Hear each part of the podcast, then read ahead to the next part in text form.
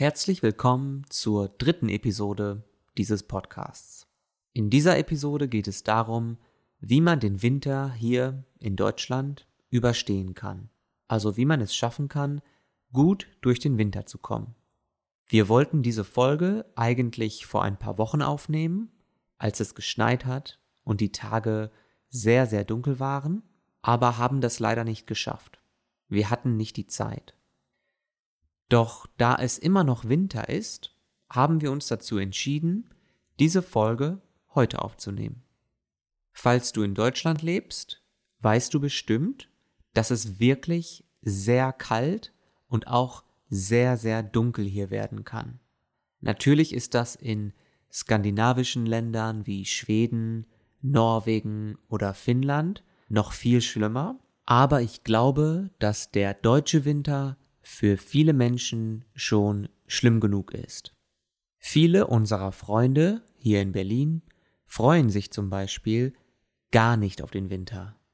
Besonders diejenigen, die aus wärmeren Ländern kommen, möchten das Haus oft am liebsten gar nicht verlassen.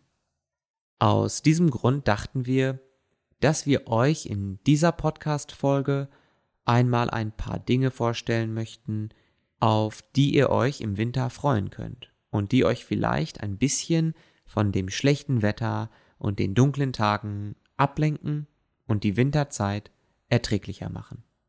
Wenn etwas erträglich ist, dann ist es zwar nicht besonders angenehm, aber man kann es aushalten.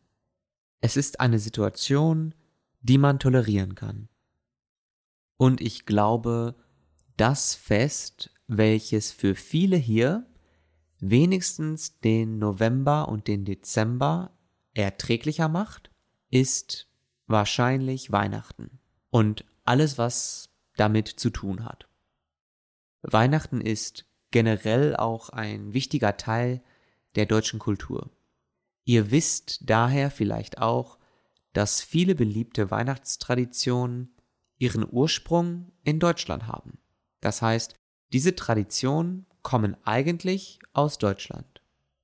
Traditionen wie der Weihnachtsbaum oder dass Zuckerstangen und Lebkuchen auf den Weihnachtsmärkten verkauft werden, aber auch der Adventskalender und die Idee der Weihnachtsmärkte selbst sind ursprünglich deutsche Traditionen.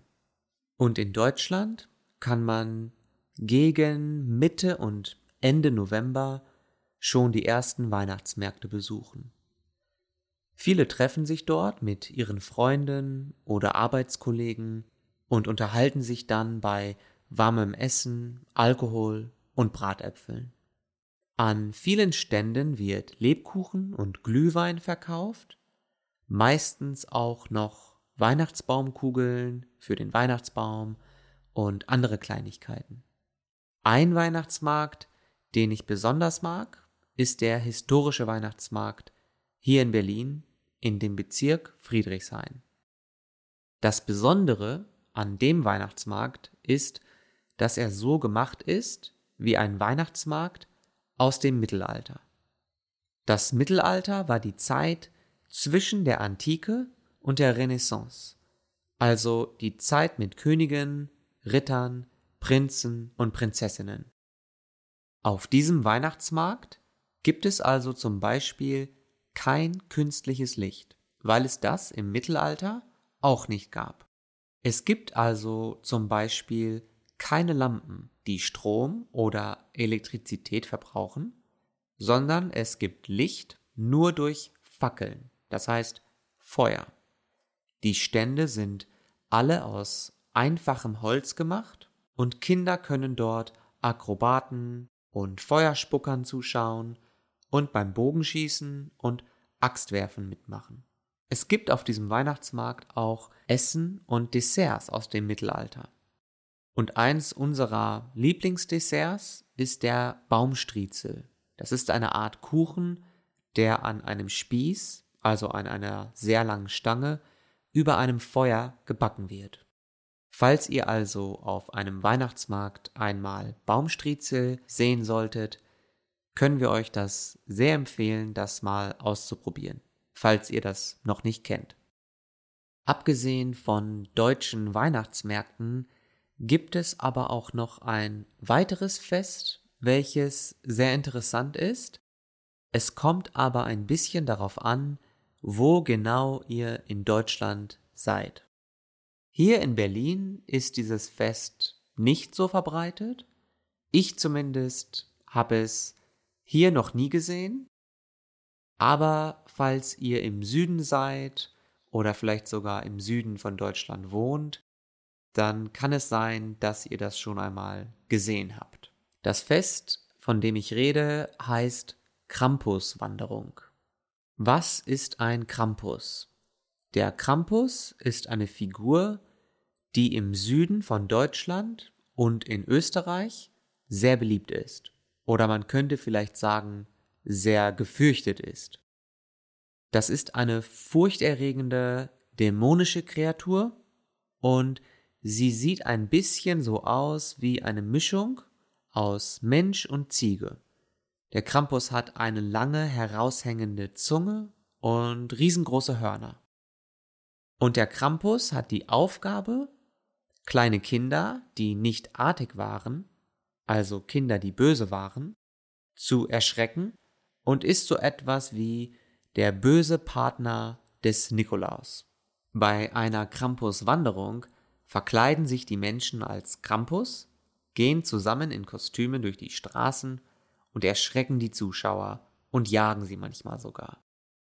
Ich selbst war aber noch nie auf einer Krampus-Wanderung, da ich nicht aus dem Süden von Deutschland komme, aber es klingt auf jeden Fall interessant. Wenn Weihnachten dann vorbei ist, kannst du dich eigentlich auch schon auf Silvester freuen. Silvester ist der letzte Tag im Jahr, an dem man feiert, dass das alte Jahr zu Ende ist und das neue Jahr beginnt. Es ist, glaube ich, sehr typisch, dass man zu Silvester überall auf der Welt Feuerwerke sieht. Und das ist auch ganz genauso in Deutschland. In bestimmten Teilen Deutschlands, wie zum Beispiel hier in Berlin, kann es aber ganz schön laut werden und auch ein bisschen gefährlich. Das liegt daran, dass es in Deutschland nicht nur ein großes offizielles Feuerwerk gibt, sondern dass jeder eigentlich mitmachen kann und um Mitternacht durch die Straßen läuft und seine eigenen Raketen und Böller anzündet. Böller sind Feuerwerke, welche keine Raketen sind, sondern einfach nur einen lauten Knall machen. Wenn Silvester dann aber auch vorbei ist, beginnt meiner Meinung nach die eigentlich schwierigste Zeit des Jahres. Im Januar und Februar ist es eiskalt, aber du kannst dich nicht mehr auf Weihnachten freuen und der Frühling und Sommer sind noch weit weg. Das nächste Ereignis, worauf du dich dann vielleicht freuen kannst, ist die Walpurgisnacht oder die Hexennacht. Jedes Jahr am 30. April, vor allem im Norden Deutschlands, verkleiden sich die Menschen als Hexen, um gemeinsam an großen Lagerfeuern zu feiern. Früher glaubte man, dass sich die Hexen in dieser Nacht auf dem höchsten Gipfel des Brockens versammeln und zusammen feiern. Der Brocken ist ein Berg in Deutschland und ein Gipfel ist die höchste Spitze eines Berges. Und die großen Lagerfeuer, die man heute bei den Hexennächten sehen kann, die wurden früher, als man noch an Hexen glaubte, angezündet, um Hexen zu vertreiben, also damit die Hexen für immer weggehen. Man wollte die Hexen vertreiben. Aber die Frage ist ja eigentlich, was ist mit den Tagen dazwischen? Also wie soll man den Januar und Februar überstehen? Dafür gibt es jetzt noch eine kleine Liste mit Tipps. Erstens. Falls du in Deutschland bist und die Sauna magst oder ausprobieren möchtest, kannst du das in dieser Zeit sehr gut machen. Das ist vielleicht nicht etwas für jeden, weil in Deutschland alle komplett nackt in der Sauna sind, aber wenn du dich damit wohlfühlst, ist das eine gute Möglichkeit, im Winter allein oder mit Freunden zu entspannen. Als nächstes können wir auch empfehlen, im Winter die deutsche Küche ein bisschen zu entdecken. Ich mag deutsches Essen in der Winterzeit eigentlich sehr gerne. Du kannst zum Beispiel Rouladen mit Rotkohl essen, einen Rinderbraten mit Salzkartoffeln und Bier oder auch Käsespätzle mit Speck essen. Zu guter Letzt können wir euch auch empfehlen, den deutschen Winter einfach ein bisschen zu romantisieren. Macht es euch gemütlich und lest etwas, das zu der kalten Atmosphäre draußen passt. Du kannst zum Beispiel versuchen, deutsche Schauerromane zu lesen. Ein Schauerroman ist ein gruseliger Roman. Wir finden die Geschichten von dem Schriftsteller E.T.A. Hoffmann ganz gut. Wir können euch zum Beispiel Der Nussknacker empfehlen oder Der Sandmann. Die Geschichten sind nicht so einfach geschrieben wie zum Beispiel Harry Potter, aber wenn ihr mich gut verstehen könnt, könntet ihr es einmal versuchen, so eine Geschichte zu lesen. Falls ihr das macht, schreibt uns eine E-Mail und sagt uns, wie schwierig ihr das fandet. Wir sind jetzt am Ende unserer Liste und am Ende dieser Podcast-Folge angekommen. Wenn du die Kälte im Winter auch nicht so toll findest, hoffe ich, dass du jetzt ein bisschen besser gewappnet bist.